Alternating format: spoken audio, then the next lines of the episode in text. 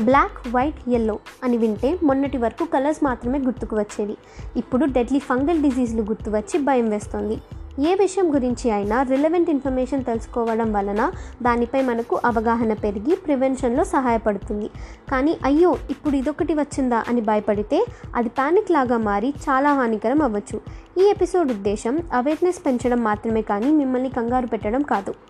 అయితే ఈ fungal డిసీజెస్కు main కారణం పరిశుద్ధత లేకపోవడం ఇంకా కోవిడ్ నైన్టీన్ ట్రీట్మెంట్లో స్టెరాయిడ్స్ ఎక్కువగా వాడడం అని అంటున్నారు. కొందరు జింక్ సప్లిమెంట్స్ ఎక్కువగా వాడడం కూడా ఒక కారణం అంటున్నారు. ఈ మూడు కూడా కంటేజియస్ కాదు అంటే ఒక మనిషి ద్వారా ఇంకొకరికి స్ప్రెడ్ అవ్వదు. ముందుగా బ్లాక్ ఫంగస్ గురించి మాట్లాడుదాం. దీనిని మ్యూకోమైకోసిస్ అని అంటారు. తెలంగాణతో సహా నాలుగు రాష్ట్రాలు ఇంకా కేంద్రపాలిత ప్రాంతమైన చండీగఢ్ బ్లాక్ ఫంగస్ను ఎపిడమిక్గా గుర్తించాయి. మామూలుగా అయితే ఇది చాలా రేర్గా వచ్చే ఇన్ఫెక్షన్. ఈ ఫంగస్ మట్టి గాలి చెట్లు కుళ్ళిపోతున్న పండ్లు మరియు కూరగాయలు ఇంకా మామూలు ఆరోగ్యవంతులలో ముక్కు మరియు మ్యూకస్లో కూడా ఉంటుంది. ఇది ఎఫెక్ట్ మాత్రం ముందుగా ఆరోగ్య సమస్యలు ఉన్న వారిని అండ్ ఇమ్యూనో కాంప్రమైజ్ పీపుల్ అంటే ఎవరికి అయితే వారి ఆరోగ్య సమస్యల వలన వారు వాటి కోసం తీసుకుంటున్న మందుల వలన ఇమ్యూనిటీ రోగనిరోధక శక్తి తగ్గుతుందో వారిని ఎఫెక్ట్ చేస్తుంది. ఇది పేషెంట్స్ యొక్క సైనస్ ఇంకా లంగ్స్ని ఎఫెక్ట్ చేస్తుంది. సిమ్టమ్స్ వచ్చి ముఖానికి ఒకవైపు వాపు రావడం తలనొప్పి ఎక్కువగా ఉండడం ముక్కు తిప్పడ ముక్కు ఇంకా మూతి ముందు భాగంలో నల్లని గీతలు రావడం చెస్ట్ పెయిన్ ఊపిరి అందకపోవడం ఒక్కసారి చూపు కూడా ఎఫెక్ట్ అవుతుంది. నెక్స్ట్ వైట్ ఫంగస్ దీనిని ఆస్పెజులోసిస్ అని అంటారు. ఇది బ్లాక్ ఫంగస్ కంటే ఎక్కువ హానికరం.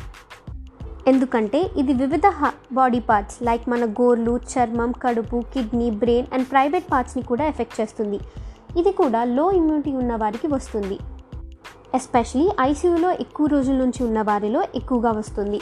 దీని సిమ్టమ్స్ వచ్చేసి ముందుగా నాలుక నుంచి మొదలవుతాయి. అందుకే నాలుక తెల్లగా మారుతుంది. ఇది ప్రైవేట్ పార్ట్స్ నుంచి కూడా మొదలవ్వచ్చు. మిగతా సిమ్టమ్స్ అన్నీ కోవిడ్ నైన్టీన్ సిమ్టమ్స్ లాగానే ఉన్నాయి మోస్ట్లీ దెన్ ఎల్లో ఫంగస్ ఇప్పటి వరకు ఇండియాలో ఒకటే కేసు వచ్చింది. యూపీలోని గజియాబాద్లో ఈ ఇన్ఫెక్షన్ ఇంటర్నల్గా మొదలవుతుంది. పస్ లీక్ అవ్వడం దెబ్బలు మెల్లగా కోలుకోవడం ఆర్గన్ ఫెయిల్యూర్ కొన్నిసార్లు అక్యూట్ నెక్రోసిస్కి కూడా దారితీస్తుంది. దీని మొదటి సిమ్టమ్ బద్ధకం ఇంకా నీరసం. ఇది ఇంటర్నల్గా ఆర్గన్స్ని ఎఫెక్ట్ చేస్తుంది కాబట్టి ఎనర్జీ అంతా డ్రైన్ అవుతున్నట్టు అనిపిస్తుంది. దాని వలన ఆకలి వేయకపోవడం ఇంకా ఒక్కసారిగా బరువు తగ్గడం జరగచ్చు.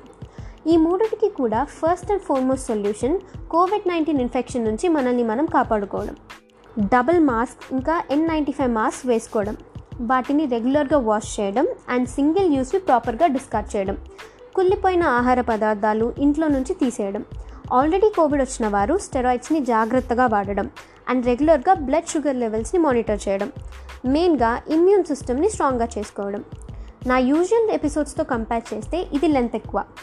మీకు యూస్ఫుల్గా ఉంది అనిపిస్తే share it with your family and friends thank you stay positive and stay safe